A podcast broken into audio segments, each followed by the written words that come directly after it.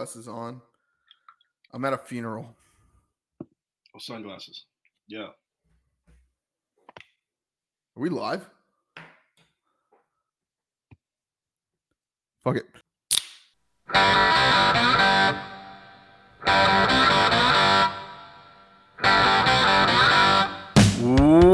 Welcome back to the Boneyard Podcast, everybody. This is your host, Jared Shafit, along with my good friend, Artemis Brower. Artie, how are we doing, my friend?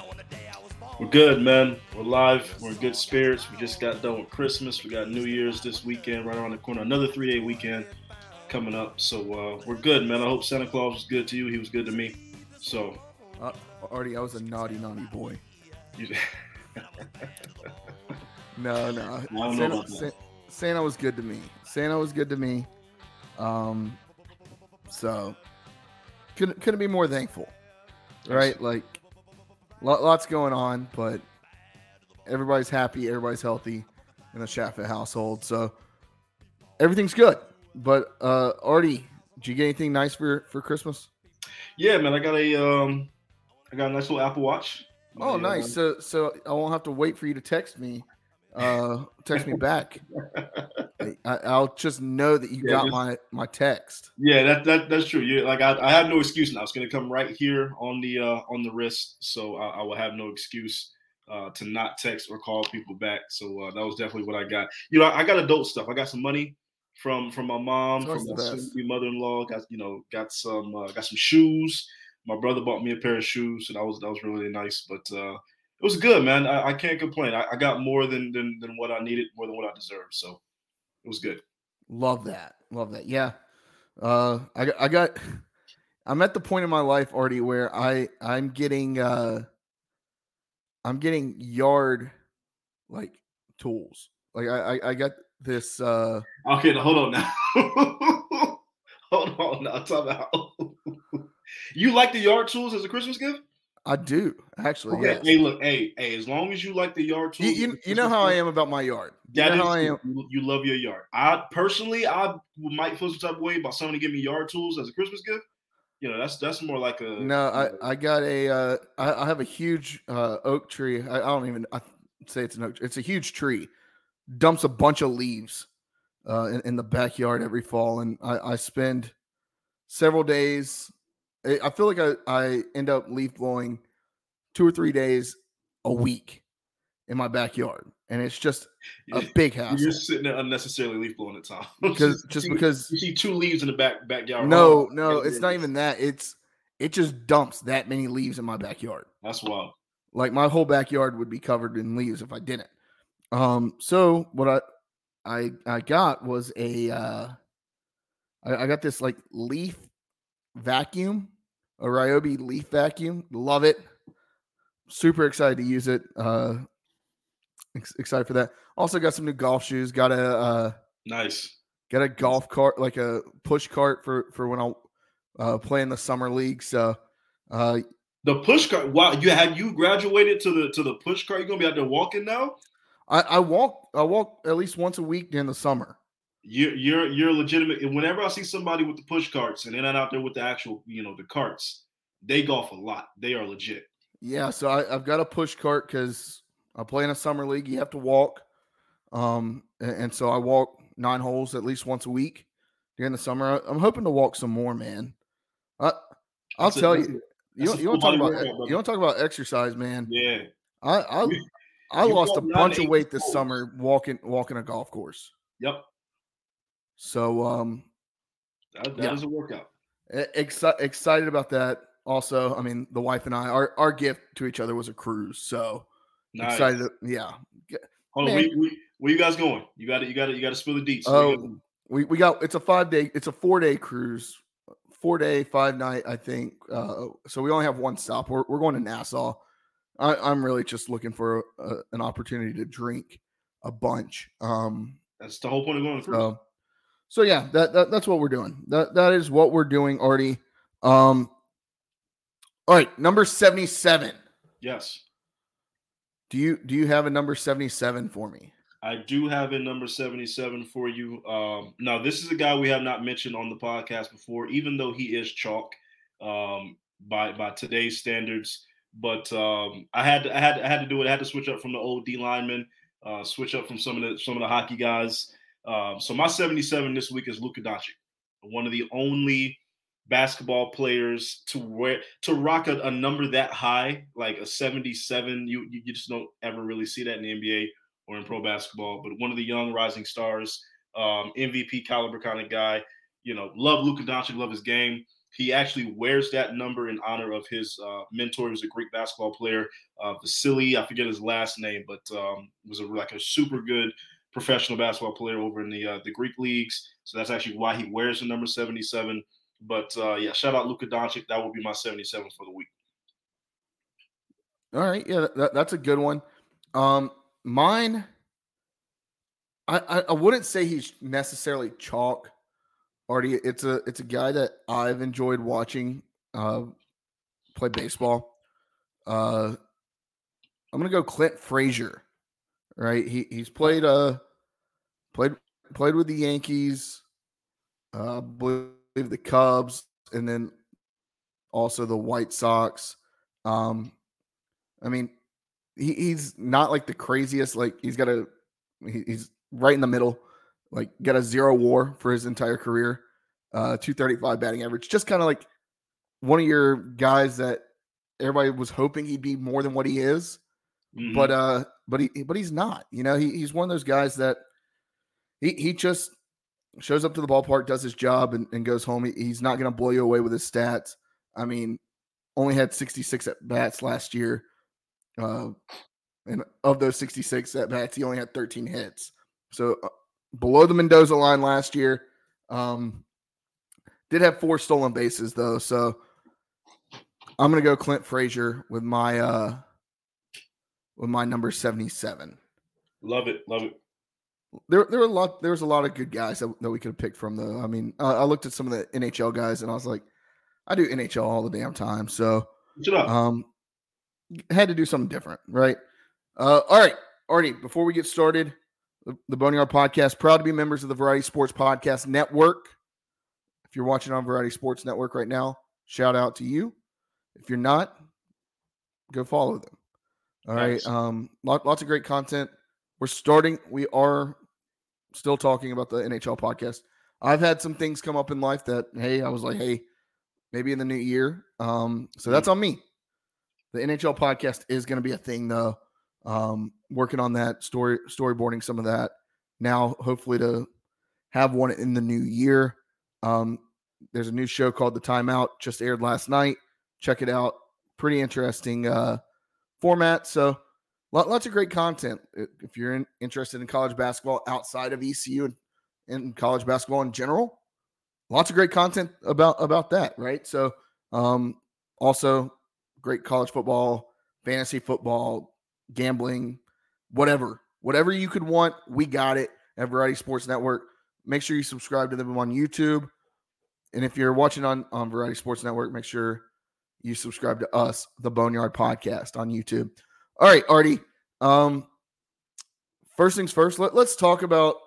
We, we've kind of been leading off every episode with the transfer portal, right? It's the biggest thing. Yeah. The transfer portal closes, I believe, next week. Um, so we're we're getting to the end of the craziness, right? Kids are going to have to be enrolling soon. They want to be there for spring ball. They're going to have to be enrolling very soon, so they don't have much time. Um, kind of a bombshell was dropped on ECU this past week, or I guess yesterday, um, depending on when you're listening to this. Uh, bombshell was dropped. Antione Jackson, cornerback, freshman cornerback from ECU, 17 years old, enters the transfer portal. I, I don't know if we should be shocked that Antione Jackson is in the transfer portal. But I think that there are some people around ECU that that are shocked. It there's a story out there that he told coaches that he was coming back next year.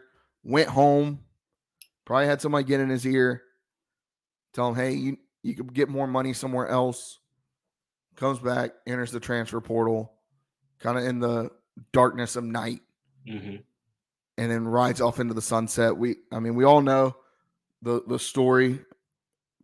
I mean, he, he came to ECU, um, took an official visit.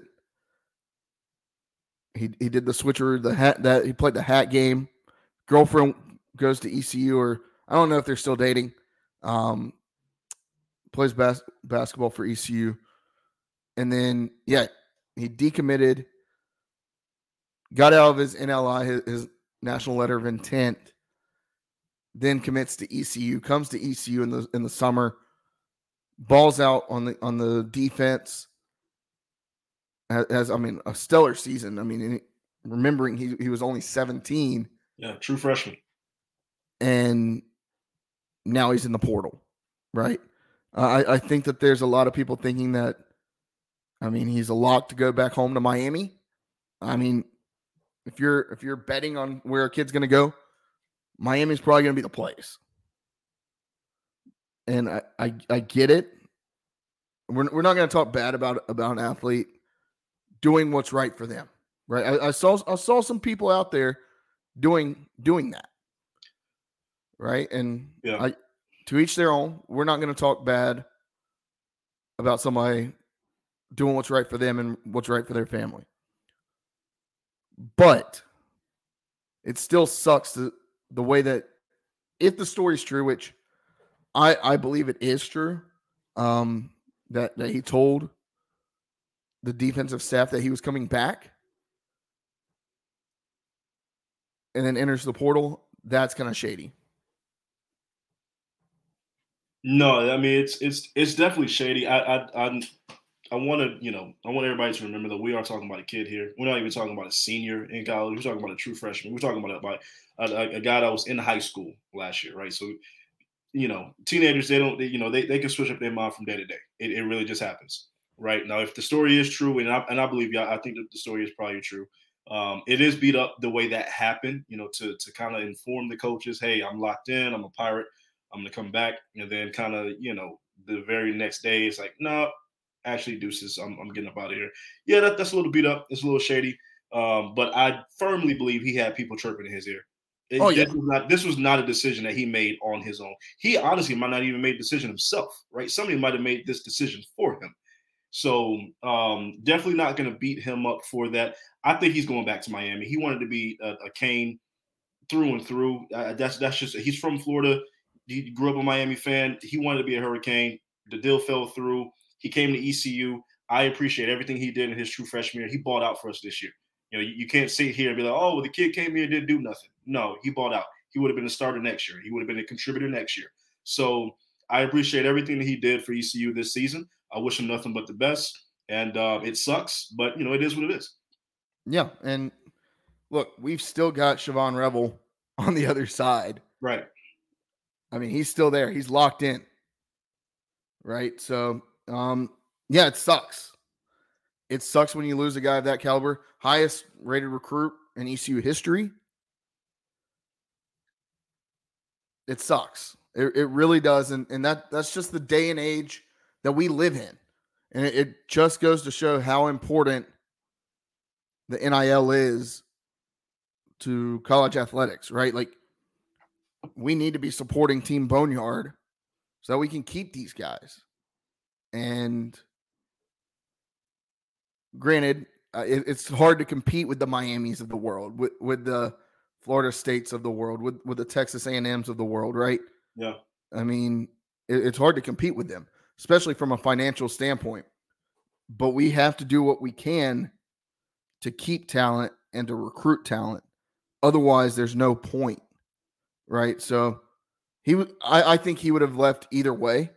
He, he was going to get a bigger opportunity Right. somewhere else.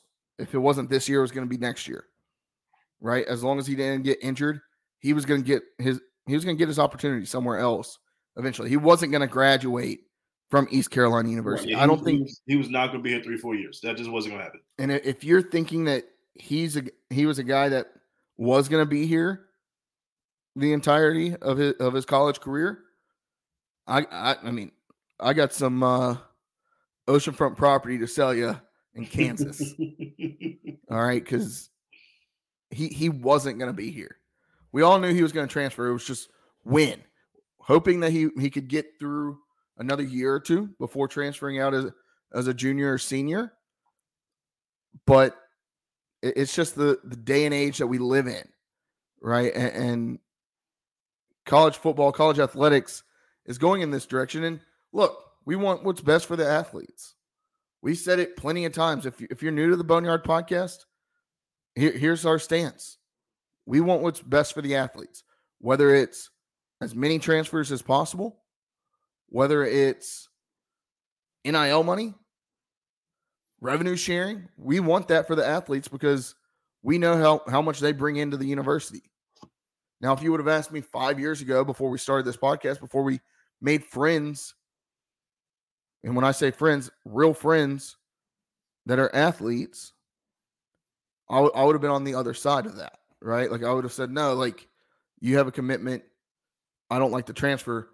But now, knowing what these kids do for the university and knowing what all they go through, right? I understand. They got every right to make that business business uh, decision and and and pack bags and, and head out as long as it's not a messy divorce, right? As long as they leave on good terms, as long as it's not something that's that's you know detrimental to themselves or detrimental to the team they leave behind, you know, because there there have been some messy breakups, and and that's what you want to avoid. You want to avoid a messy breakup, but you're never going to fault a kid for doing something for their future. Yeah, for sure. Um, anything else on Antione Jackson, Artie? Nope. Wish him the best. Uh, if he does end up at Miami, no shade. You know, have fun going seven and five. Miami. I, I, don't know if there's a program in, in, the in the country that does less with more than the University of Miami. Miami, I, honestly, and I like Miami. I wish Miami would have been back ten years ago. It's absurd that they haven't turned that program around. When Miami is good, it's good for college football. It's very good for college football. We need the U back. It them Southern Cal, USC. We saw it with Tennessee. Like when those schools are good, it's good for college football. Right. And I mean, USC, once again, kind of another one of those programs that does the least with the most. Look, USC, USC is a good D coordinator away from being a national champion. They they just they just need a D coordinator because they just can't do nothing right on that side of the ball. That's all they need and and Lincoln Riley should be able to get something together. So Lincoln Riley, come back home. Okay. Don't come um, back home if you can't coach defense. We got Blake Harrell for that. All right. Uh Ari, Artie. Next up, uh some recent transfer offers. Like I said, the transfer portal closes in the next week or so. Uh, two guys stand out. I want to say Jacarius Clayton, tight end from Mississippi State, 6'6, 240 pounds. Mm-hmm. I don't have his stats in front of me, but I mean, that's one of those guys. That's a position that for a while we, we got away from it under the Scotty Moe days. We, we've seen it come back in, over the last two or three years. Yeah. Now we got to get ready for when we, we got we got to bolster that room up a little bit, right? We got Shane Calhoun we got Riles, but we, we, we need another guy, right? And that that's what I, I, think they're thinking there. I believe he's got two years of eligibility left, um, so could be a get a good get. Um, and, and then another one, Wyatt Hummel, offensive lineman from Villanova. I mean, FCS program that has had some pretty good success. They were in the playoffs this year. They, I mean, they had some real good success. 6'6", 330 pounds. And he, he's played all three positions on, on the offensive line. Believe believe he's played left tackle, left guard, and center.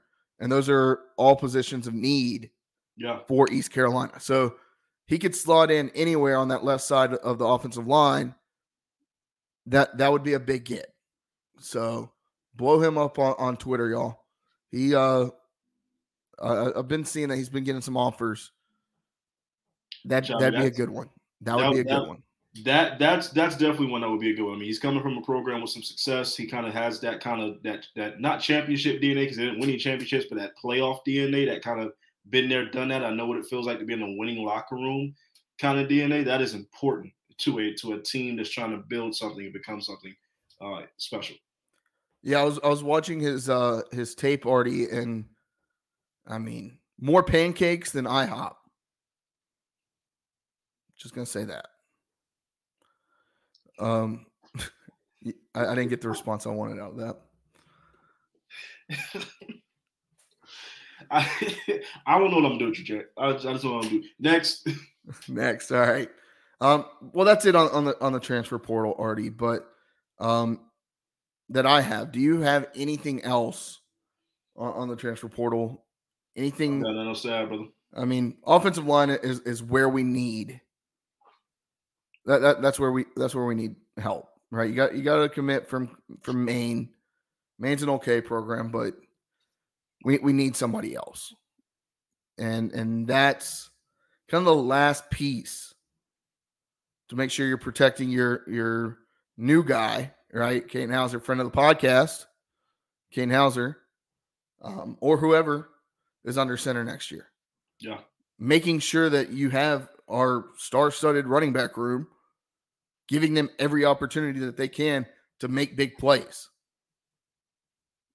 Because you can't have the pass defense that JDB wants to run without a rush offense like ECU is capable of having if they have a if they have a decent offensive line. Right. It all goes through the old line. I mean, you can have a star quarterback, right? But it's not like the NFL where like the star quarterback can put on the cape, save the day sometimes. College football, if you don't have a good online that can that can get that run blocking, that pass blocking for you, even with a star quarterback, it's still going to expose itself. So that old line is definitely a point of emphasis, and it is what I, I think the last point of emphasis that we really need to hone in on and get better immediately at. For sure. For sure. All right, Artie, around ECU athletics, just do some quick hits here. Uh, women's basketball now seven and three, beat Charleston Southern uh, by a mark of 75 to 46. Had four players in double digits for the Pirates Karina Gordon, Micah Dennis, Amaya Joyner, and Danae McNeil. Yeah. Um, so that that that was a good game. You got a test this weekend. A test. A big test. You gotta. This is the final boss. Yeah, yeah. This, this, this, this, there's no more final bosses. That this is the final boss of final bosses. Like, I mean, South Carolina, the Gamecocks, the Chickens, the Roosters, coming into Greenville, ranked number one, numero uno, Artie in the country. Yeah. On Saturday, Minges better be rocking. Make sure y'all are getting y'all's tickets. Yeah, there better not be an empty seat in the. I swear, there better not be an empty seat. Not one. You kidding me? It's South Carolina now. Shock the world, baby. Shock the world. Hey, you know, look. Are we going to beat South Carolina? No, I don't. I don't think we're going to beat South Carolina. No. Clip it, Josh. Um, clip it. Do I think we can compete with South Carolina? Absolutely. Now you look at South Carolina's last five games; they only have one close game. I think that was uh, God. Who did they play? Wisconsin or somebody? I don't, I don't know who it was. They they beat them. Wisconsin and Houston, one of them, and they still ended up beating them, beating them by nine but their last five games look scary. I mean, they've won by like 50, 30, 60, whatever it is. I mean, they, they, they're, a scary good basketball program. Dawn Staley is my favorite women's basketball coach. Honestly, probably my favorite women's coach in general in, in all sports. I love Dawn Staley. I love what she's done with that program.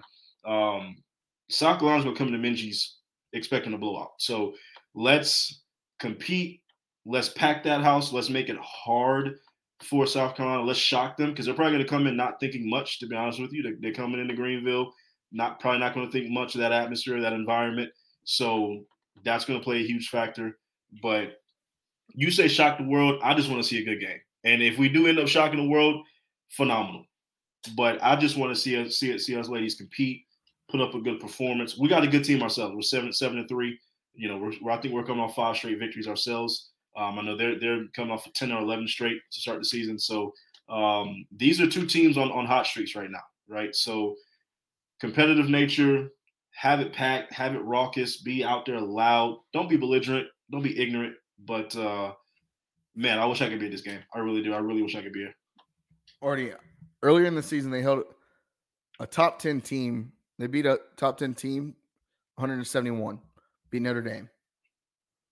Then the very next game beat number 14 Maryland, a team that ECU beat in an exhibition. Uh or came close to beating, I should say. I, I think I don't think ECU necessarily beat them, but um 114 to 76. Held Clemson to 40 points. Already. Yeah. They they beat some team by 70, I think. They they they definitely beat a team by 70. They beat uh Mississippi Valley State 101 to 19.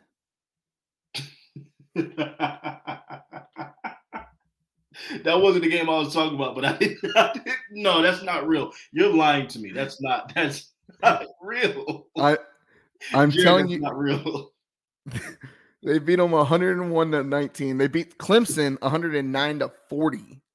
Stop playing with me. They, they beat them 101 to 19. They beat Morgan State 104 to 38. Oh my Uh, goodness. just a couple weeks ago, uh, less than two weeks ago, beat Presbyterian 99 to 29. That's the one they won by 70. That that's the one I was thinking of. I thought that was the biggest blowout of the season. Yo. 80 Oh points. my goodness. Beat them by 80 points. Ooh. Wow. 19? 19 points. Nobody's defense is that good. I'm sorry. I, look, I know South Carolina's a juggernaut, but nobody's defense is that. They had to just be throwing up bricks, just straight bricks. The whole Uh, nobody's defense is that good. Here, here, here's the quarter by quarter points for Mississippi Valley State. First quarter, six points. Second quarter, six points. Third quarter, four points. In the fourth quarter, already they allowed only three points. Mm. while South Carolina had 20, 24, 28, 25, 24. Jared, if we if we lose this game by 20 or less, we won. Uh, the closest game I'm, that they I'm, I'm gonna call it a victory. If we lose this game by 20 or less, I'm gonna call it a victory.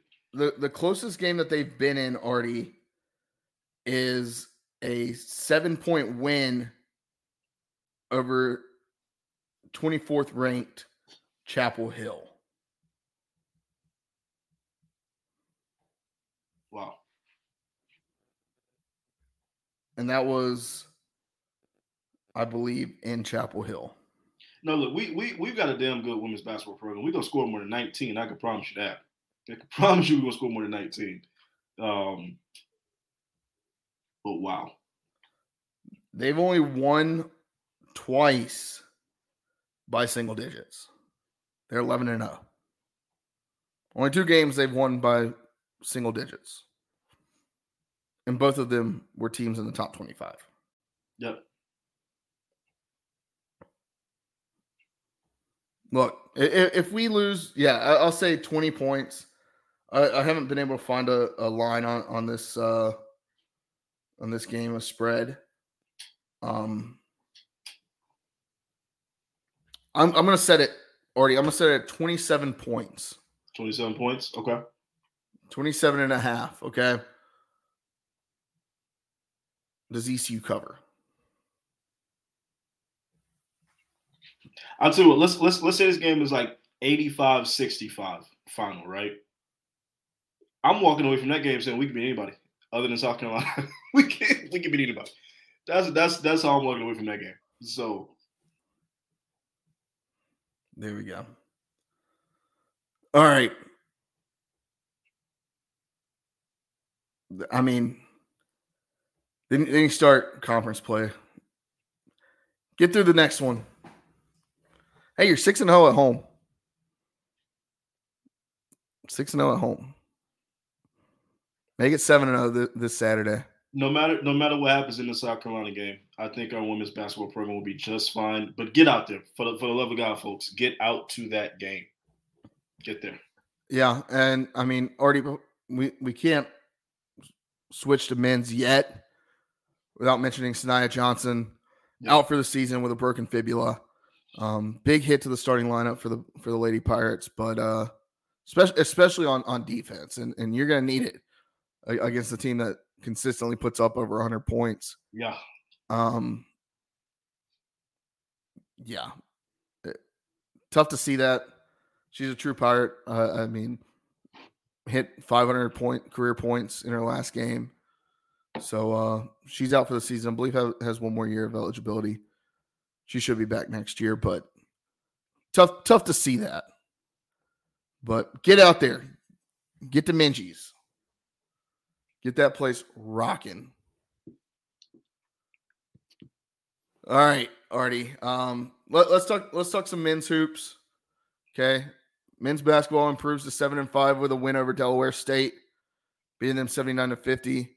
Mhm. I mean, RJ Felton scored 26 points. Look, yeah, you've had some duds in there, right? Losing to USC upstate. It shouldn't you shouldn't ever lose to USC upstate, but you did, right? You played it pretty close with two SEC teams that last time I saw they were listed as the first four out or the last four out. So ECU men's there, there's opportunity there, right? They got a test coming up themselves once we get to conference play, but we we got to talk about. Um, let's not get too far ahead of ourselves. Uh, Josh, I believe you have a clip you wanted to play. Looking over the next five games, you got South Carolina at home. Then you play a, uh, a neutral site game against Florida, home against Delaware State, home against East East Tennessee, Eastern Tennessee, and then you go on the road, play Florida Atlantic. Yeah, I mean, ha ha ha, ha ha. East Eastern. Oh God. Oops. I don't give a damn. no, you can't do that. You cannot. I do don't. that. I don't care. As as a proud pirate, as someone you literally have a podcast about your alma mater. You literally have gone to bat over and over and over again about people not getting our name right. It's not Eastern. It's East. And you do the same thing about another school, brother. I love it. I love it. East Tennessee State. University. Uh, um, yeah, East Tennessee State comes in to town.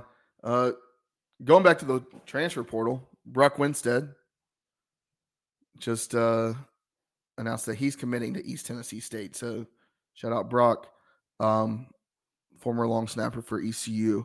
yeah. Uh, yeah, I mean, you host East Tennessee State, and then don't want to look too far ahead of ourselves. We got to play this game against East Tennessee State, but then you got to go on the road and play a very tough team in number seven Florida Atlantic. I mean, a team that just beat the number four team in the country last week. Yeah, and they, like it's it's still like early in the season, and they're already battle tested. Like Florida Atlantic has played so many good teams already, and and they're still a top ten program right now. That's, I mean, they they are firing on all cylinders. They're getting really good at the right time. Um, we need this East uh, Tennessee game to really get some momentum. Really go into that game off a win. We we cannot go into that game off a off a off a loss because I feel like it's just going to be they're just going to blow us out in the first half. Um, we got to go into that game with a win. We got to have some momentum. We got to feel good about ourselves. Be sitting at eight and five, um, some good juju because we it's going to take everything to go into Boca Raton and even compete. We're not even talking about getting a win. We're talking about just competing with that caliber of a team. It's going to take everything. Granted, I mean they they've they they've got a loss on. or Do they have one loss or two losses now? They've got two losses, but they got two losses to ranked opponents, I believe. No, they, they lost to Bryant. They lose to Bryant. They lost to Bryant. I know one of those is a ranked opponent. They they did lose. They lost to Bryant. They lost to Illinois. Okay. Lost to Illinois in Madison Square Garden. I'm gonna say the Bryant one is a mulligan. I, am I'm, I'm gonna give him that. That day, the, the, the real FAU didn't show up that day. Now, granted, you can't be out here losing to Bryant, but regardless, that team that lost to Bryant is not the team that ECU is gonna face in Boca Raton January second. Yeah. Um. We're, we're, we're gonna we're gonna see a we're gonna we're gonna have to see a team play a full game of basketball, and I'll, I've said it before. Say it again. Hey, I mean anything can happen. I mean we're just what three years removed from beating a top five team, and Minges in front of nobody. Yeah, what what a travesty, man! I, I think about that game all the time and think what a travesty that we couldn't we couldn't do a court storm for that. That because we don't know when we're going to see that again. Yeah, I mean Florida Atlantic doesn't come into Greenville this year. Yeah, but yeah, I mean we're we're gonna have to we're gonna have to figure it out. Um, who knows? Shock the world. Let's shock the world twice, men's and women's, in the next. Can you imagine? Week. It's not going to happen. Can you imagine? Our women's basketball teams beat South Carolina, then our men's goes on the road and beats Florida Atlantic. I'm calling this a blue blood. We're, we're, we're going to officially be a blue blood. We make that happen. Mm. You see, it was a basketball school. We already knew that, Artie. All right. Okay. I don't have anything else on, on basketball. Let Artie, it's the new year, right? 2024, less than a week away. And every year we, we talk about New Year's resolutions as a podcast, as humans for ECU. And we're going to do the same this year. We're going to do it a little bit differently this year. I still want to know what your New Year's resolution is. Mm-hmm. Okay. But let's talk New Year's resolution for basketball.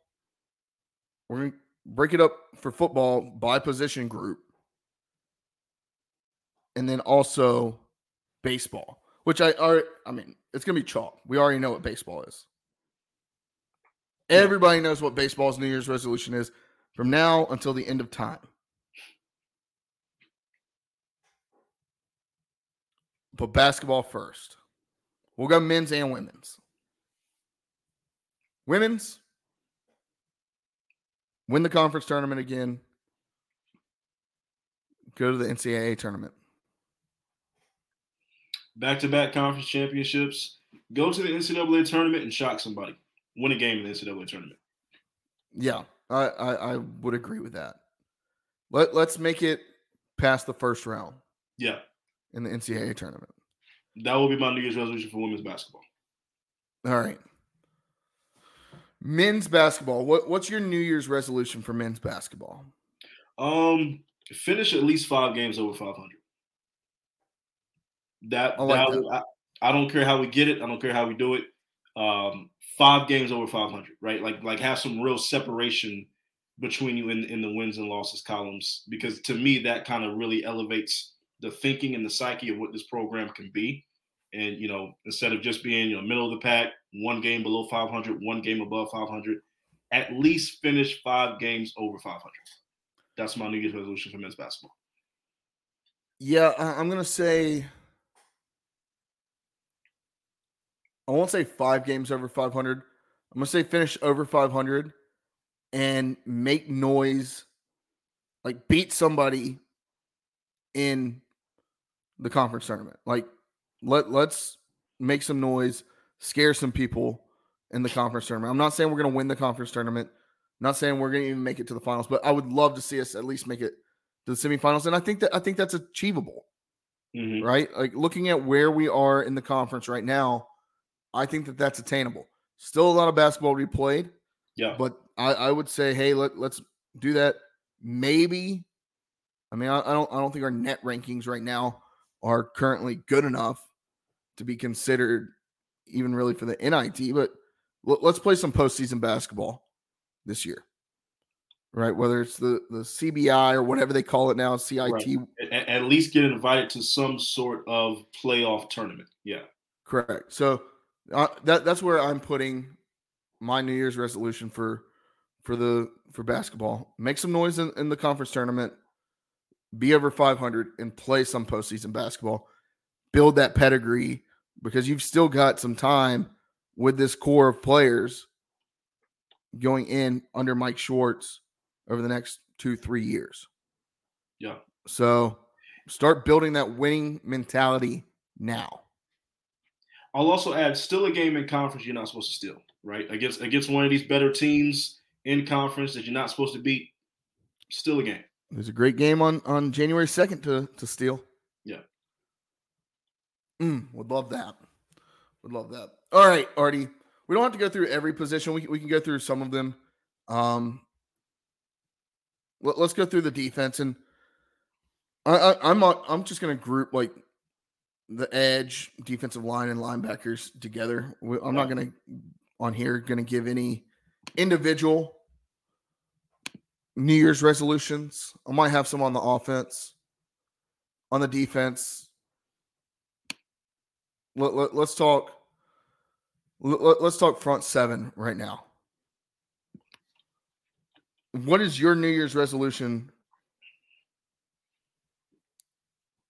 for the D line front seven? Um, we talking we talking for the year? Yes. Whew. Front seven D line for the year. I would like to see 10 to 15 sacks from that front seven on the year. Um, would like to see at least 25 to 30 tackles for loss from that front seven on the year. Um, quarterback pressures, at least I would say three to five QB pressures a game. I don't know what that is for the year. Um, quick math. Quick math says 36 or 60. Yeah. you said 36 or 60. You know how wide that margin is? well, if you if you're doing three to five, the low end is 36. Okay. All right. Five, the high end is 60. So I mean, you're gonna have some median in there. What is that, like 48? So let's let's let's let's let's let's say 48. 48 for the season. Um, and then game tackling obviously I, I, I want I, I, want relentless pursuit to the football. I like mean, tough guys. I don't like I don't like finesse. I don't like sweet guys on my defense. I want you mean. I want you tough. I want you out there trying to hurt nobody. But I mean, if it happens, it happens. I want you bringing people to the ground with some attitude. So that's what I would want from my front seven New Year's resolution. If he dies, he dies. Yeah. Um. Now, I, I would agree with, with, with those stats. Um, I, I want to see. I believe ECU was top thirty rush defense in the country this past year. I'd like to see us enter the top 20 mm-hmm. I, I, think that's possible. Um, I'd like to see see ECU finish in the top twenty rush defense in the country. Um, I would like to see more sacks. It, it, seemed like we were in the backfield a lot last year, but we could just never get get them on the ground to the quarterback. Get them on the ground. Um, so I, I'm gonna I'm gonna put my over under at 12 and a half sacks. I, I, feel like that's that's a good spot, kind of right in the middle of where you were. Um, Artie, I'd, I'd like to see us over that 12 and a half. Um, yeah, yeah, I agree. At, least a sack a game, right? I, I don't think that's too much to ask. It's not. Yeah. Especially looking at the schedule we have next year, I don't I don't think that's too much to ask. Um Yeah, and and I, I think it would be better uh, it would be nice to we, we've seen interceptions from from our secondary teams at times last year were were throwing in the soft areas mm-hmm over the middle. Um, I'd like to see our linebackers come down with two or three sacks of their own. And what I'll, what I'll add to that is is creating more negative plays, making it easier on our secondary, putting other people's or, you know the opposition's offense in a third and seven, third and eight and long kind of scenario where they they're just behind the sticks, and it, it's just really difficult. I, I would love to see more negative plays created on first and second down. For sure. All right. Any, anything else on, on, on the front seven? I got another on the front seven. All right. Uh secondary. The D backs. Yeah. Is it too much to ask for Shavon Revel to have five picks? By himself. That's a damn good year. I mean, what did Ja'Quan McMillian have his, his last year at ECU? Ooh, you put me on the spot. I think that, I think that I think he had four, maybe five. He had he had quite a few. But I mean, five, he was a ball hawk. Five's a damn good you are, a ball hawk. That's He he's going to be on the best receiver that ECU's going to be facing week in and week out. I maybe I'll, maybe I'll temper expectations and say 4 Mhm. but I, I think that four interceptions we've seen we saw it. He was all over the place yeah. last year. There's opportunities there, and he's going to get the number one matchup Right. every week going into next season.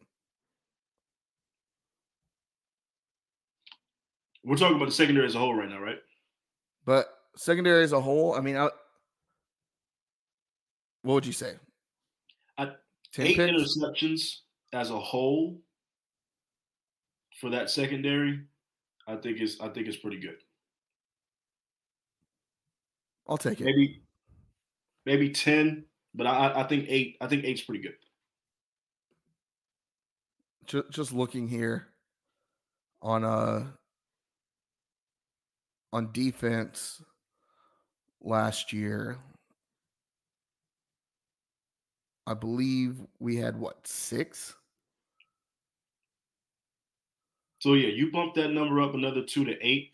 That's a that's a pretty good year from your secondary, right? Eight interceptions in a 12 game regular season. Yeah, I'll take that. Mm. I'll take that for sure. All right. All right, let's move to the offense. Let's do it. Or before we do that, defense as a whole. I, I, I kind of already said mine. Top 20 rush defense. Like to see defense as a whole hmm stay consistently in the in the top 20, maybe crack. Now, where did we finish as a whole this past season nationally? I, I believe we were around 35, 37. Nationally, okay. So it, it's going to be hard to, to to bump up almost 20 spots in a year, but I would say 26, 27th nationally. We can get up, you know, eight to 10 slots from where we were last year as a defense. I mean, we had a damn good defense last year. Um, but we, we're sitting in that top 25, top 26 range nationally as a defense. Um, that's pretty scary. That's pretty scary. So I, We- I would love to see that. We were 38th. 38th total now, defense. which is still really good. which is, that, that's still really good. Um, yeah, 20, 25, 26, 27, that range right there. I think that's where I would like to see our defense moving up as far as next year as a whole, as a whole unit. Um, rush defense, obviously, probably gonna be a little better than the pass defense, so maybe sitting in that that, that top 20 rush defense. But as a whole, yeah, You know, EC was, I, I believe, number two in the country on fourth down defense.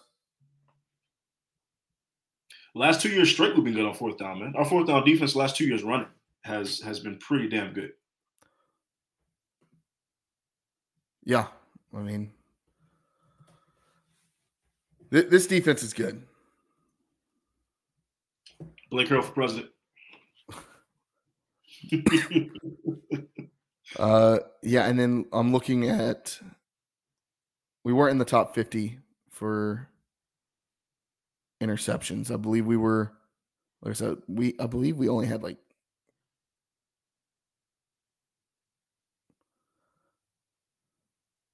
Oh, I, am looking at the wrong stat. Oh well, um, yeah, I, I top twenty defense, top twenty defense. Okay, that that's I, I, I if, if you Jared, got, between Jared, twenty top twenty defense, man, between right, twenty and twenty five, I'll, I'll, say between twenty and twenty five, like a top twenty five.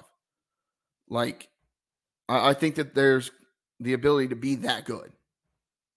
Because I mean, our, our, defense last year only gave up 22 points a game on average. We got a top 20 defense. That means and we still finished two and ten. we right, were the Walmart brand, Iowa. like that defense only gave up 22 points a game. So top 20 means we're giving up 17, maybe less than that. Mm-mm-mm. Wow.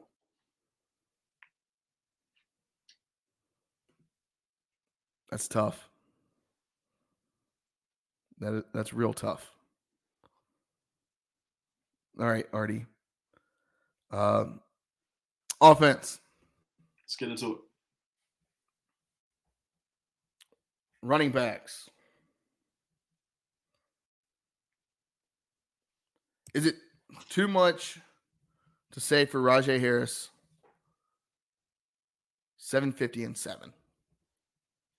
I don't think it is. Do you think he could get to a thousand?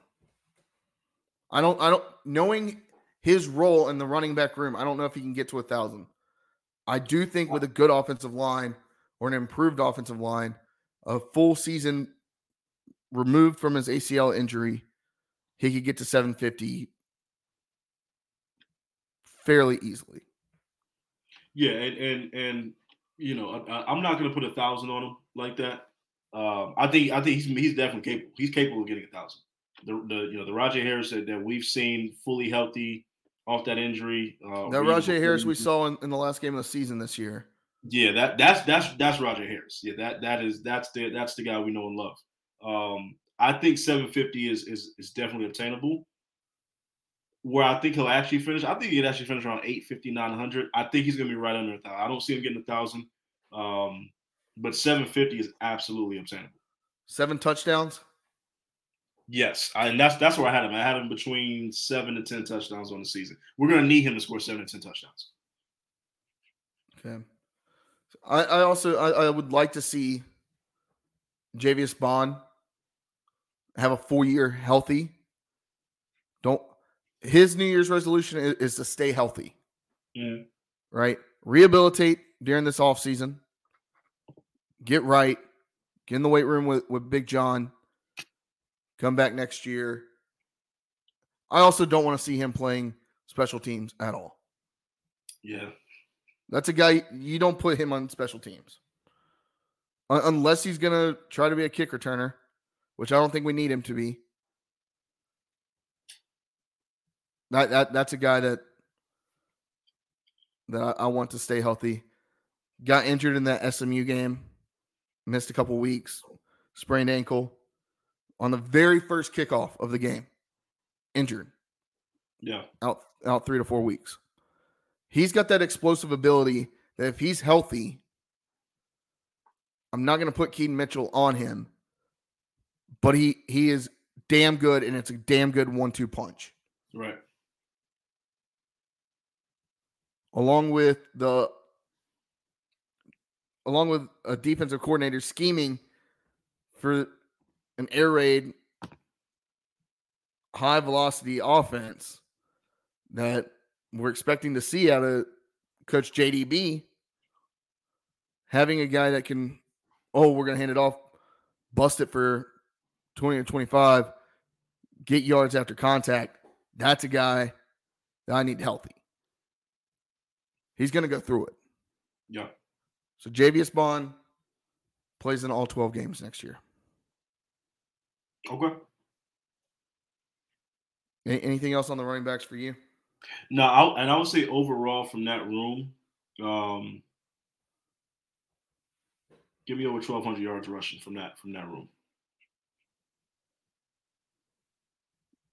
Okay. Yeah, I'll, I'll, I'll take that. I mean, granted that this is with overall, ECU had over 1,600 yards rushing this past year. Now that wasn't off from the running backs though. No, but I mean, you got to remember Mason Garcia had a couple couple big games, but Yeah. um, looking at two years ago, right? Keaton Mitchell, Holton Ahlers. Yeah, I'm wait. You wait. Yeah, that that, was. He had 2,400 yards total rushing. If Now, we, if we hit 2,000, I mean that that's where we want to be is 2,000. But overall, so I'm just going to hamper expectations a little bit. you said what 1,600?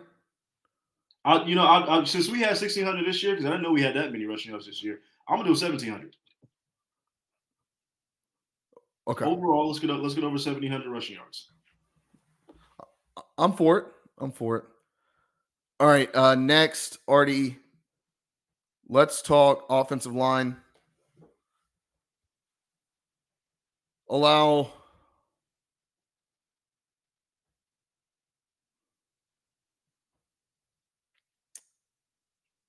I, want to say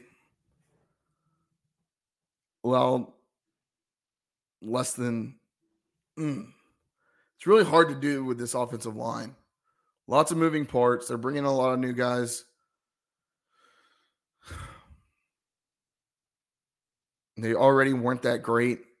New offensive line coach.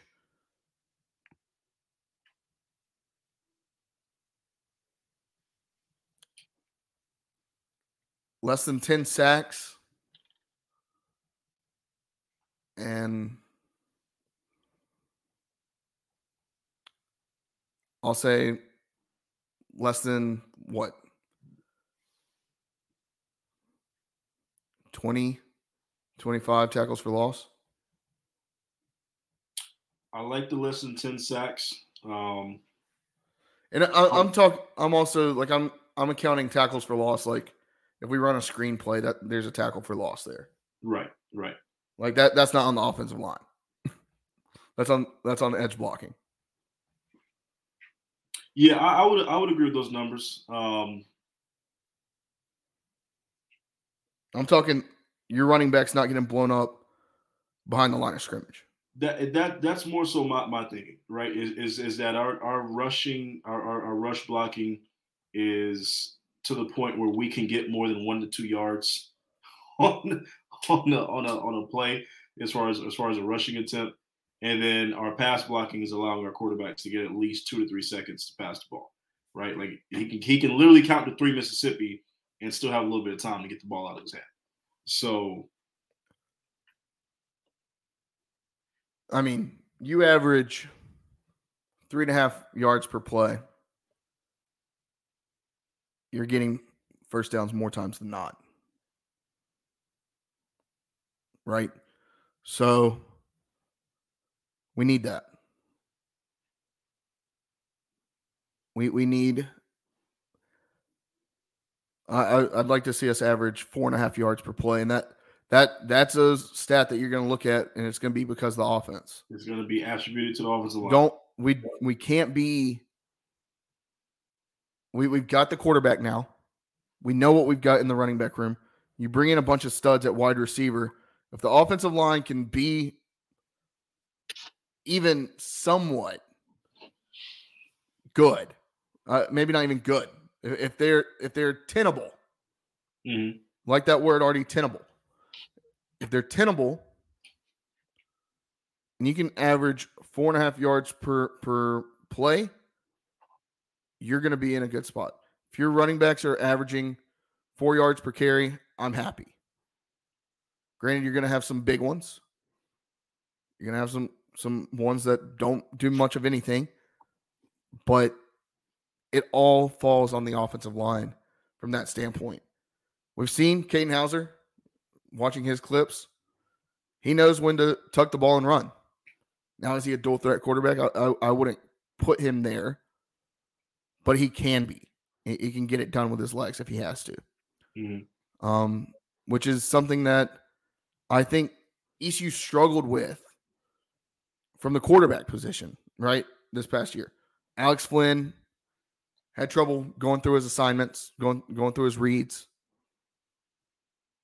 Mason Garcia, I, I, I think that there was just some kind of he had the yips, right? Like I, I hate to put that on anybody, but he had the yips. No, yeah, he he, he just looked like he did. He, he, he just looked like he, you know, make the decision.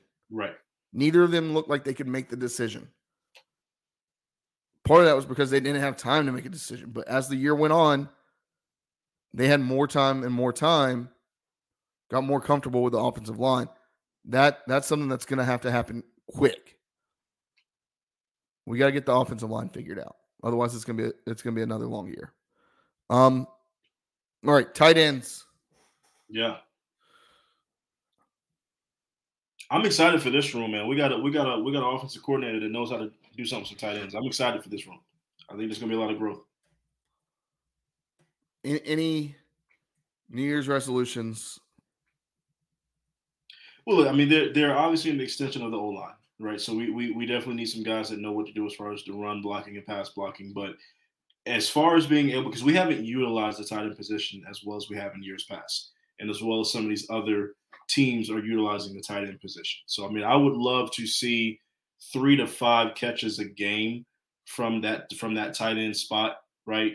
Three to five touchdowns on the year, maybe even maybe a little more than that. Maybe I'll, I'll put it at seven touchdowns on the year from that from that tight end uh, uh, position and really utilizing it to when defenses are least expecting it, right? So like you're opening up in the run game, you're opening up in the pass game, all of a sudden, boom, you got a 15, 20 yard, you know, pass play downfield from from one of your tight ends, right? Like really utilizing them when we need it most. Um, but I just want to see us using that position to the best of our abilities because the tight end, when you have a good tight end, you know how to use a good tight end, it can be critical to the success of your offense.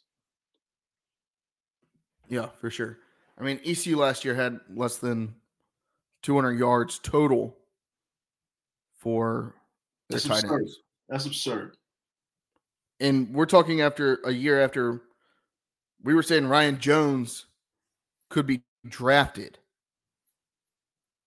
Right? Um, granted, Shane Calhoun had two touchdowns, 15 receptions, 119 yards, averaged eight yards per reception. get the ball in Shane Calhoun's hands. There's opportunities there. We've seen it. We Holton Ahlers could figure it out. I don't think that they incorporated the tight end in the game plan last year enough. They did. That's that's not on that's not on the tight end. They were having to help out the offensive line more times than not. Yeah. I'm going to say Shane Calhoun. The tight end room, you, you said seven touchdowns? Seven touchdowns as a whole, the tight end room. Uh, okay, I'm going to say 500 yards from the room. And I'll also say seven touchdowns. I like it. I like uh, it. But we've got to use that room more. I mean, absolutely. I mean, if you look at the NFL, man, they've mastered the tight end position. You right. got like 10 really famous tight ends. Like they've mastered it. So we've got to use that position more. All right. Wide receivers, Artie. Chase Sowell, he's back. Brock Spalding, back. Then you got a buttload of transfers coming in. Winston Wright Jr. from Florida State, O'Mega Blake, South Carolina, Anthony Smith, NC State. Chase Sowell is still wide receiver one. Uh, yeah, he's he's he's he's wide receiver one until somebody take it from him. That's wide receiver one. Like he's number one. Now, what's interesting to me, Artie, is ECU went out and added a bunch of guys that run four four forties. Yeah to their wide receiver room. They added speed to this wide receiver room. Something that we haven't had and and I think with JDB's offense with the weapons you've added, granted, hopefully Winston Wright Jr. is healthy. I've heard O'Mega Blake like talking to some guys from South Carolina, They thought he he could be the real deal. Right? Anthony Smith, I, I think he runs like a 4 3 40. It's insane. These are guys that if you can give them a chance to run under a ball, we're going to see a lot of big time explosive plays. I'm going to say for the wide receivers, and th- this is partially on, on the quarterback too, but I would like to see us have 17 plays or more of passes caught 15 yards downfield or more. Nah, just round up maybe 20. Okay. I was gonna say 20, but I was I was tempering it. I was trying to temper my expectations a little bit. 20, 20 plays of 15 yards or more. I don't even think that's that that much of an ask. Now I, I don't I'm saying the target of the like we're not talking yards after catch. Mm-hmm. We're talking yeah targeted downfield at least 15 at least 15 yards. Yeah. Mm-hmm. And I, I'm saying those are completions. Yes. Okay. All right. Well, I would, I would, I would say twenty. And honestly, what, what do you, what do you say about yards? Like, what do you, what do you say this, this room as a whole yards total for 2024?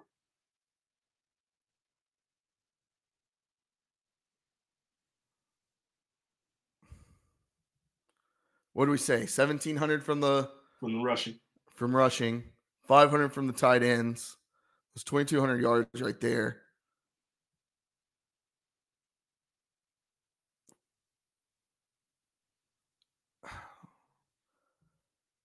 Four thousand, four two, 4250. So you're saying that because I mean you're gonna you're gonna have a guy like Chase Sowell who is gonna pop off and have. I mean, I think Chase Sowell. We could we could be talking about two guys getting pretty damn close to to a thousand yards. So you're saying the wide receiver room as a whole has over two thousand yards?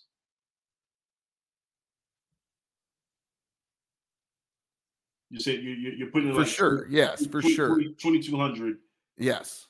Because you weren't saying they were going to have over four thousand yards. They're not having. They're not getting. I, am thinking more like four thousand yards passing. Okay, so yeah, um, I, I think I think two thousand to thirty five hundred yards. Yeah, I, I think it's doable.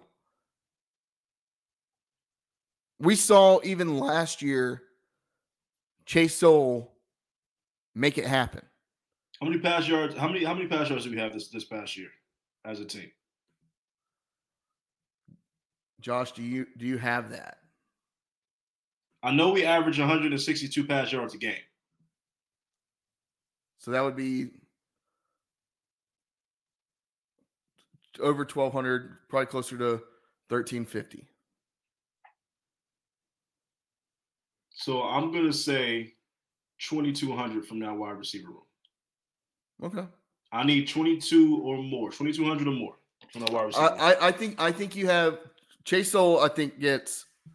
I, I think Chase Sowell pushes a thousand yards. I think he pushes a thousand too. Yes. I, I I would not be surprised. But I do not believe we're getting a CJ Johnson, Isaiah Winstead kind of year out this room. So I think I the second best receiver is probably going to be creeping around 650, 700. I, I don't know, Artie. I, I think you might have a guy with the speed in this room and competent quarterback play. I, I could see having a guy at, at 1,200, close to 1,200, and another guy with, I could see another guy having 650, 700 yards. Okay. We had 1,900 passing last year with that horrible offense that we had last year. That's 1,900 yards from two guys that I, I just said. Yeah. So and then you then you put in Brock Spalding. You put in two of the other wide receivers getting yards, and they're going to pop off. It there's going to you're going to have games where you're going to throw it all over somebody. I and mean, our schedule. You play Norfolk State I, to start the season, say, We got it. We got an enticing schedule. I mean, it is. It is an absolutely delicious schedule. The be- yes, the best team you play is, is Liberty. Nobody on our schedule scares me. Everybody else, every team has lost a bunch. Granted, we lost some, but we lost all on offense. But our offense was anemic. Yeah. I think that this offense, this style of play, total offense, Artie.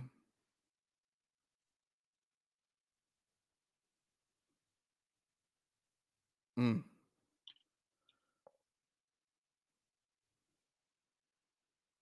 Forty-eight hundred yards. I'll give you 4,800. I'll, I'll, I'll, I will agree with that. I'll, I'll, I'll agree with 4,800 yards total offense for next year. With the I mean, kind of spread offense that JDB wants to play, with the kind of speed guys over the top guys. You're looking at averaging 400 yards of offense every game. Now, granted, this is all you know with the pieces actually coming together and, and being able to mesh because it like everything is coming together immediately, and chemistry is a, is, is a real big thing. So I mean, all these new guys got to come in and like really, really, really vibe with each other and mesh well. But if it works out the way we want it to work out, I can see that.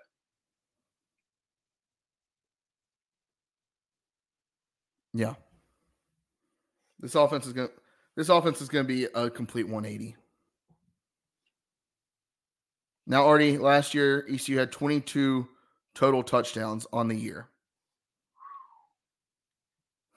It's Not really great. Bad. That's really bad. Not great. That's really bad. Um, average 4.3 yards per play. Last year alone, we had 3,300 yards. Yeah. Of total offense. I'm saying you add. Uh, is it crazy for me to think that we could add 1,500 yards? Is that crazy? Am I am I insane? But you have to remember we had a bad offense, right? So we had we had a terrible line. offense. We had bad quarterback play. We had drops we everywhere from the wide receiver room. So that's that's a bad offense, right? So if you actually have a competent offense and a team that can go out there and put up some points, then adding an additional 1,500 yards really is not out the realm of possibility. It really shouldn't be that hard at all, right? But again, it's going to be banking on these guys coming in and buying in immediately and being able to work together immediately outside of what the coaches are saying outside of the, like these guys got to come in and do it on their own too. They got to have their own side stuff that they're doing together hanging out together meshing with each other having their little own side workouts and things like that. Like they got to really buy in right now be like okay we can get this offense together immediately but we really got to put in that work. Like it's it's, it's going to take some work. But it's doable 4,800 yards over 12 games, already 400 yards of, of offense per game. Granted, you're you're not going to have that every single game. Let let's let's round it off at 4,500. I still think, even at 4,500 yards, with the defense that you have, if right. you can add, defense that we believe we're going to have next year, I mean, if and you're adding that we're having, if you're able to add 15 touchdowns to where you're at 37 touchdowns on the year from your offense, granted, your defense is probably going to score some too. ECU top 40 last year in scoring defense. I mean, there, there's opportunities there, right? I think that adding 15 touchdowns isn't out of the realm of possibility. I'm going to say 35 to 40 touchdowns from the offense next year. I, I think that's doable.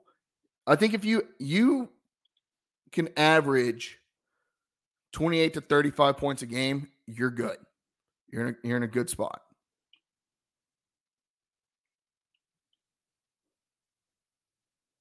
I would agree. I, I would say, you know,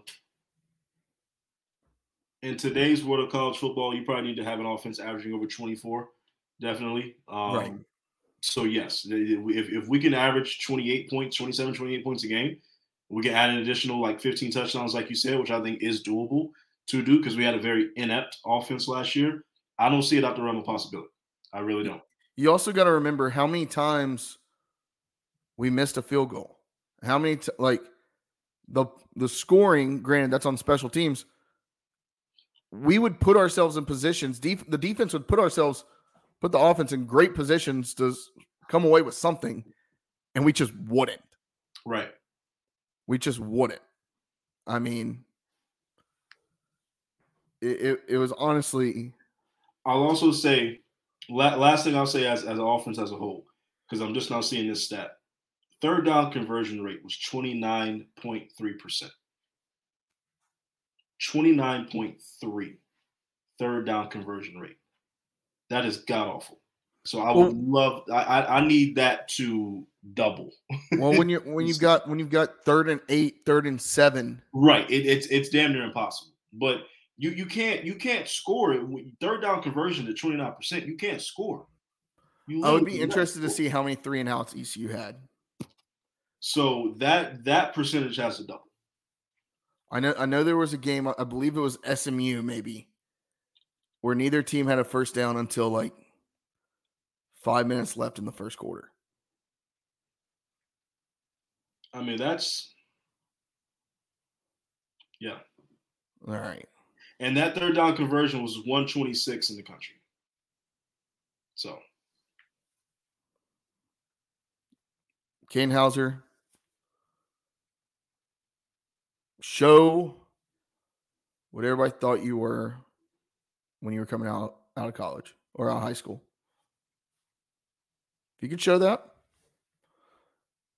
and be a, a leader, he talked about last week when he was on the podcast. Was, was that last week we had him?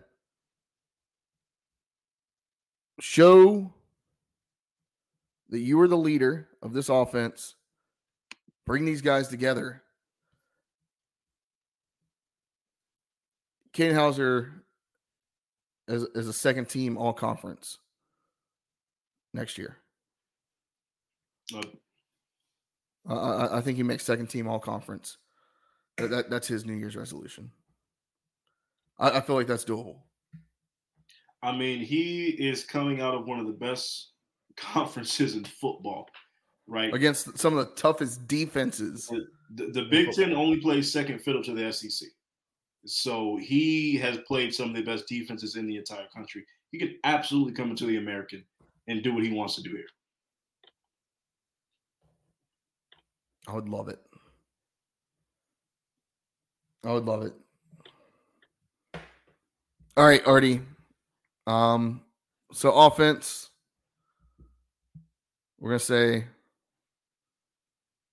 average 28 yards per game or 28 points per game next year? I like it. I like 28. Considering you know what? I'm a mm, I'm you know, screw it. I'm gonna say 28. Yeah, I'm gonna say 28.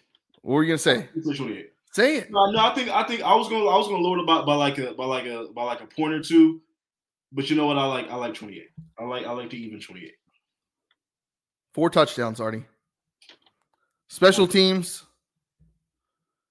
We were 17 for 25 on field goals. Got to get that up. Conrad, th- there's opportunity there. He he was nails at times last year. Right. I mean, was, he, he was knocking down I mean, five straight in a, in a game. So, I mean, he he won us that game against Florida Atlantic. He won that game. Now, and he there was I think I think his long this year was 49, a career long. I would like to see him get more consistency from the hash. I, I would like to see us with a field goal percentage over 90%. It's not going to happen. You don't think you don't think it'll happen? It's not gonna happen. Guys, a third year? No. Huh? Guys, third year kicking. You don't think it could happen? Over ninety percent, Jared. I mean, that's like, yeah, I don't, I don't, I don't, I don't see it. I, I will say, I will say 83, 83 to eighty-five percent.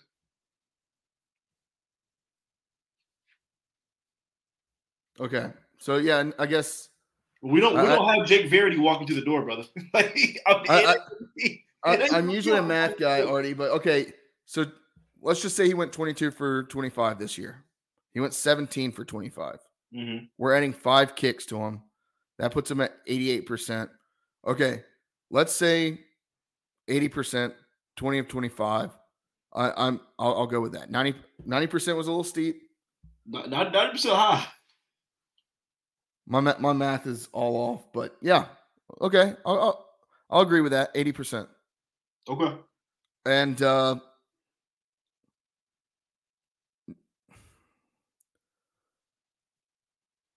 I don't know how many punts we had blocked this year. It felt like a lot. Um, I'm gonna say less than two punts blocked all year. I feel like we I feel like we were always having punts blocked. Maybe that's just I don't know. We were punting it so much. I feel like I feel like that has to do with the offense. There, there was a lot. Yeah, there was a lot of punt blocks. It, it, it was brutal to watch at times. All right. Artie. Um baseball. Let's get into it. You want to do resolutions first, or or we can we can do those after. But um, so American Athletic preseason award announcements came out today. ECU baseball has picked to finish first in the conference with only one voter not choosing the Pirates. I mm-hmm. don't think you can vote for your own team, so that one voter was Cliff Godwin. Yeah. Um, and he voted for South Florida. Charlotte was number two. I don't I don't know who. I know Charlotte was number two. I can't remember the exact order behind that. South Florida, I think, was picked fifth. That was where his one vote went. Um, and then six players announced as all preseason all AAC, including three pitchers: Trey Savage, uh, the 2024 preseason pitcher of the year, Zach Root, Danny Beal, and then uh, as, as your fielding positions, catcher Justin Wilcoxon, uh, first baseman Carter Cunningham, and outfielder Jacob Jenkins Cowart. Lots of high praise for the Pirates. Per usual. I mean, the goal isn't to be conference champions. Right. The goal isn't to win the conference tournament. It's not even to really win a regional. The only goal for ECU baseball is to make it to Omaha. So the only thing that's left. I mean, so the only thing that's left. I don't want to get ahead of ourselves and say our only goal is winning the national championship because we're not there yet. But there's an opportunity to win the national championship. Just get in. Just get in. This year, ECU, I mean, Cliff Godwin has said, it, I believe, the last three years in his press conference after the season ends in the NCAA tournament, he says, "We're banging on the door. We just got to kick that thing, kick that thing down." Paraphrasing, of course. This year, ECU kicks down that door and gets to Omaha. And look, we going we gonna keep saying it till we do it. So every year we've had this podcast, we said the same thing, and we're gonna keep saying the same thing until it happens. Because at this point, yes, conference championships are nice. Those that that is that is still a goal. You know, great regular seasons are nice. That is still a goal. But regionals are nice. That's definitely still a goal. But we've been there, done that, right? We know what that feels like. We've done that plenty of times, not just a couple times. We've done it a lot. Um, so it, it's Omaha. It's it's Omaha or bus. So yeah, for sure. Um all right, Artie, walk the plank. You got one? Ooh. Man, I don't think I gotta walk the plank this week, brother. I'm gonna be honest with you. I'm not mad at nobody right now. I don't think I will walk the plank. Um yeah, no. I think mine, Artie for the first time in my life, I'm gonna say something. Clip, clip this. I am on the side of Dave Doeren for the first time in my life, Artie. For the first time. Wow. Mack Wow. Mack Brown was upset. There was a a camera. He wasn't upset at the camera. He was upset that Dave Doeren called. I, I believe he called Tar Heel players little shits.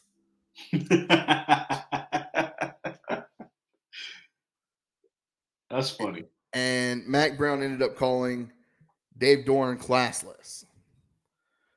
Dave Doeren said, "Look, was I wrong in calling somebody a little shit? Yes. Did I think I was being recorded? No. I didn't know there's the le- they're supposed to tell us when a, ca- a camera's in the room. Nobody told me.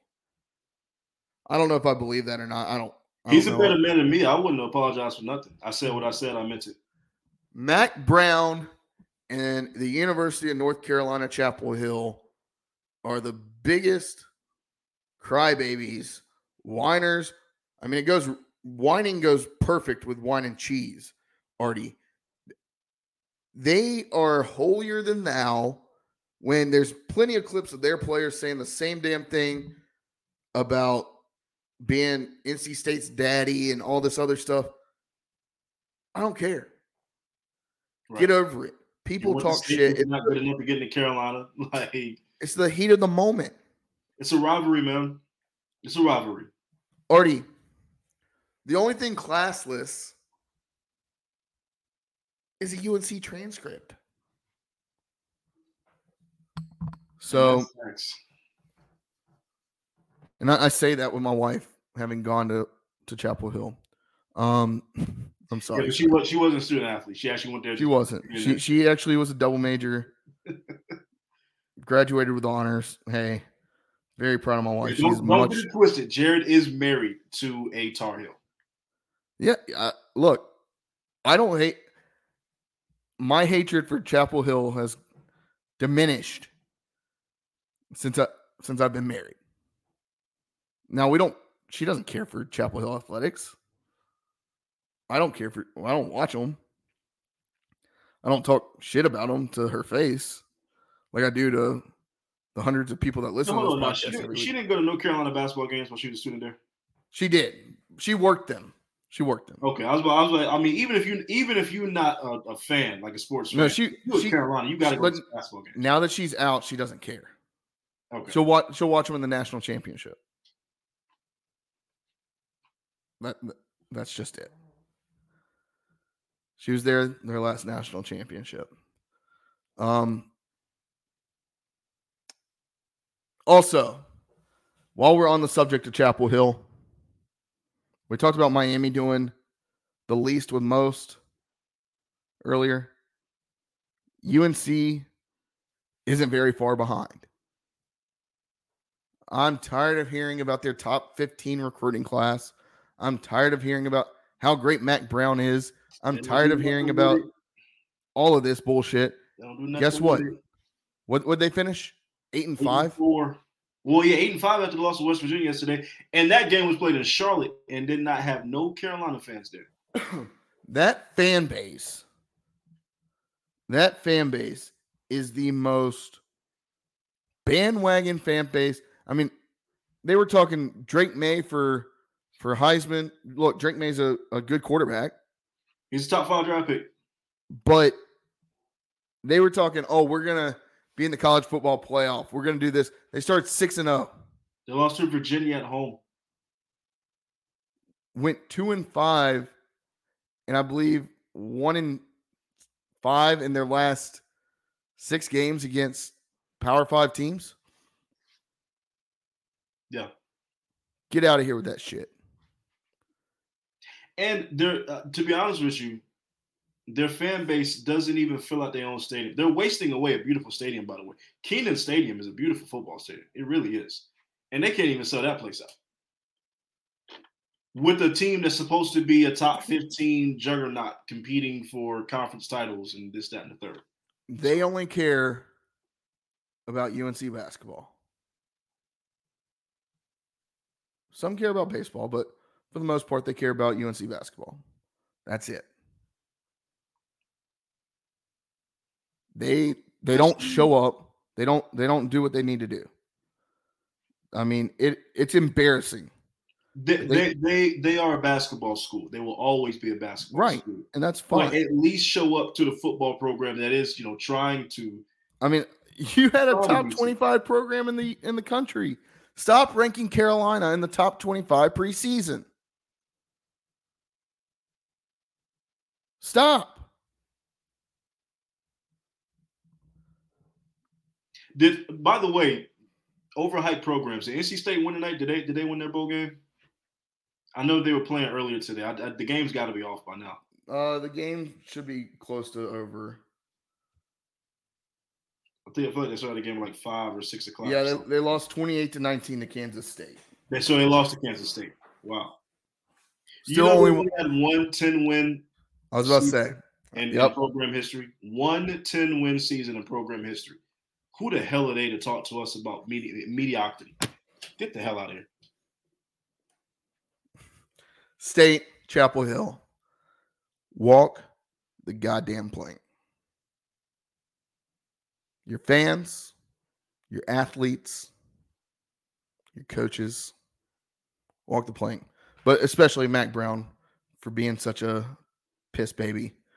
Getting mad that somebody called his team little shits. You're all little shits there in the Raleigh Durham area. I don't give a damn. All right, Artie. The Cotton Bowl. Let's get into it. Missouri, Missouri, Ohio State, uh, Ohio State, three and a half point favorites, over under 48 and a half. Mm.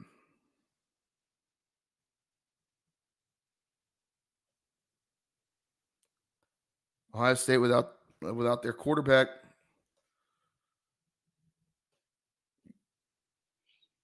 I really want to go Missouri here. What say you? Am I crazy for picking Missouri? I don't, I don't think, think you're so. crazy at all. I don't think you're crazy about picking Missouri. I'm picking Missouri. And it's not even because I hate Ohio State. I just think they're more motivated. I think Missouri is going to be more motivated. I think they did something this year that they weren't supposed to do, and that's win 10 games with an opportunity to win 11. Ohio State obviously is always playing for a natty. They're not even in the playoff. So I, I just think Missouri is just going to be more motivated. And like you said, Ohio State doesn't have the quarterback. Now, McCord, I mean, they're not really losing that much in McCord, in my opinion. But I, I, I like Missouri in this game. All right. Uh, next up, I believe is the Peach Bowl. Ole Miss, Coach JDB, gonna finish his, his tenure with the Rebels, facing off against my father-in-law's alma mater, Penn State. The Nittany Lions are a four and a half point favorite, over under 48 and a half. It's another good one. It should be a real good one. I've been high on Lane Kiffin. Oh, give me Ole Miss. Yeah, I think I agree with you, brother. Look, I, that that's going to be the best defense they play all season. That defense is going to give them fits. But Penn State's offense is atrocious, and I just trust Lane Kiffin more. So give me Lane, give me the Rebels. For sure. All right. Next, Artie. Uh, number 23, Liberty plays Oregon in the VRBO Fiesta Bowl. Oregon's a 17 point favorite, over under 67 and a half. Uh, I'll say this. Is Bo Nix playing in this game? I don't think so. Okay, that's that's a little bit of a difference maker. I don't care. Oregon dog walks Liberty. They probably still should dog walk Liberty, but I'll say this: if Liberty wins this game like a Tulane over a USC last year, y'all gonna have to shut up about Liberty. Y'all, It- y'all gotta eat crow. I'll, I'll eat crow. I don't think it's going to happen. I don't either, but I'm I, I, I, think Liberty loses by three touchdowns. Bo Nix not playing in this game. Oregon obviously was looking for a college football playoff, much like Ohio State. You got you got to factor that in. Who's the more motivated team? I guess my my only thing is Liberty I still think Oregon wins. I, I- still think Oregon wins. all the Liberty fans that are talking all this shit, you haven't played anybody. You had the easiest strength of schedule in all of co- college football. Hey, but a Liberty fan is going to tell you, where's the loss? Exactly. Where's our, where's our loss? I'm going to tell you, it's going to be in the Fiesta Bowl. So, And then it's going to be again when the Pirates travel to Lynchburg next year. Buddy boy. I like Oregon. Yeah, give me Oregon. All right. Um, Capital One Orange Bowl, the opt-out bowl. I think I've seen 19 players have opted out from Florida State. yeah. Georgia's 20 point favorites.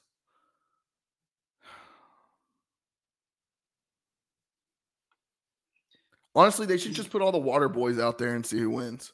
This this bowl game is going to be so sad. You're going to see a whole bunch of no names that nobody knows. about. Nobody wants the fans, the coaches, the players. Nobody wants to be there. like like like and, and I and I get it because both these teams have a legitimate gripe, but This is the exact reason we needed expanded college football playoffs. Yeah, these Florida State nor Georgia cares. It gives a damn about an Orange Bowl. They they just don't care. And and honestly, I'm gonna say Georgia just because Florida State is just they're, they're just. I'd be surprised they even walk out the locker room. I mean, I'm I'm gonna say Georgia. They're, they're- Georgia's gonna win this game, but man, yeah.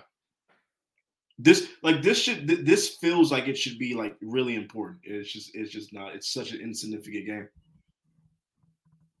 Yeah. All right. Already the college football playoff. Uh the Allstate Sugar Bowl. Number 3 Texas, number 2 Washington. Texas is 5-point favorites, over under 63 and a half. Going to be a lot of points scored in this game. A lot. Yeah. Mm. This might be the best game of, of the, the, the New Year's Six. This Texas Washington game might might be the, even even better than Alabama Michigan. This this one might be the game.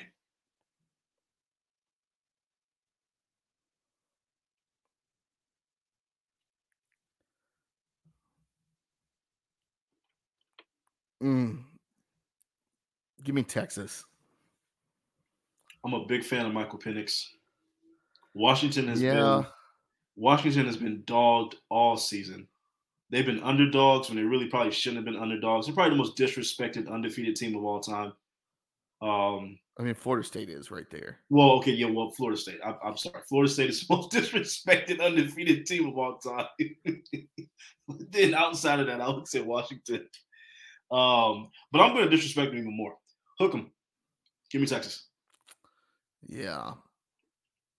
Yeah, I, I, I'm on Texas here. I just I, Washington isn't a team that you expect to see playing for a national championship, Well, we said about TCU. They made it. right? And we saw what happened to them when they made it. That's true. But they still made it. All right. Well, that's it, Artie. I, I don't have anything else to talk about. Stop playing with me. Put it on the screen. Yes, sir. All right, Alabama, Michigan, and the Rose Bowl presented by Prudential. Michigan's a two point favorite over under 44 and a half.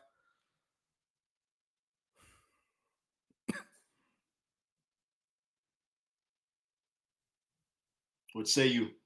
Go big blue, baby. Let's go. This feels like Zeus versus Zeus. I'm gonna be honest with you. In in the Rose Bowl, in the granddaddy of them all, it couldn't be a more fitting, a more fitting uh, you know, destination. I'm I'm gonna be I'm gonna be sweating. I'm gonna be crying. I'm gonna be all over the place for this game. I'm, I don't think I've been this nervous about a Michigan game in a very very long time. My in-laws are all Alabama fans. They're from Alabama. They went to Alabama. They are literally graduates of the University of Alabama. This is to be a very nerve wracking game for me, but we know where I'm going. We know where my heart's at. I think Michigan's to pull it out. Big Blue. We finally get that playoff win and we get into the national title game. We send Harbaugh off the right way. If Harbaugh wins, he's gone. I've, I've already I've already come to that realization. If he wins a Natty this year, he's going back to the NFL. It's going to happen. But we'll yeah, I, I, just think Michigan's defense. Is, I mean, it's going to be one of the best defenses Alabama's played all year long. Um, I think that coupled with what they can do on offense, I, I I'm really not. I'm really not sold on Milroe uh, as a quarterback at Alabama. We got to control the tempo. If, so, if Michigan controls the tempo and plays the style of game they want to play, they are going to win. I, if I, Alabama can somehow make it a shootout, then we're in deep trouble. I do think that this is a good thing that, granted, there's Alabama fans all over the country. I do think it's a good thing that it's not in the heart of heart of the South and out at in Atlanta. Yeah, they got to go out west. They got to go out west. Yeah. Look, it, it's a it's a tough travel for both, but you're not in Atlanta. Oh, it's, it's, still gonna be it's, it's gonna be fifty thousand plus Alabama fans and fifty thousand plus Michigan. Right, it's still gonna be. It's gonna know. be insane. Yeah, but what I'm saying is, it's it could be a lot more if it were if it were in Atlanta. That is true. It'd probably be like an 80-20 Alabama kind of kind of. It, it, it will be a home game. So, so I think that granted, it doesn't really matter. These teams have, pl- I mean, they've played in, in the big house and they've played. I mean, they've played at Ohio State. They've played. It doesn't matter where they play. The fans are going to be there, but I do think that that helps Michigan a little bit more, knowing that they're not going to have to go into Atlanta, which would would be a home game for for Alabama. Um. All right, uh, we'll we'll have time to do a national champion on, on the next show. Yes. Big blue, baby. Go blue. Hell to the victors. All right. Can't wait. Thanks again to the Variety Sports Network, Variety Sports Collegiate, for uh, allowing us to have all of our content on their platform. Shout out. Make sure you go follow them. Follow all the other great shows that uh that are on Variety Sports Network. Um, make sure you follow us on social media at Boneyard Podcast posting a lot of great content on TikTok, Instagram, Twitter, Facebook, where wherever we're there. Um, make sure you follow us. Turn on those notifications so that way you get notified every time we go live, anytime we tweet. Always got some some fun stuff coming out. Um, and subscribe on YouTube. That way, once again, you get notified when we go live. Um, got got a lot of great content. We're uh, we're sitting down later this week to talk 2024 planning. Um, we want to do more video content, so stay tuned for that. Um, and then yeah, leave us a review wherever wherever you listen to your podcast. Five stars, and you're you'll be a best friend of the podcast for life.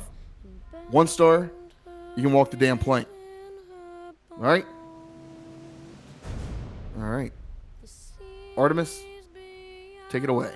That's all she wrote, baby. Until next time, Pirate Nation, wash your hands, wash your butts. Enjoy this New Year's weekend. I know I will be safe. And uh, deuce. Peace.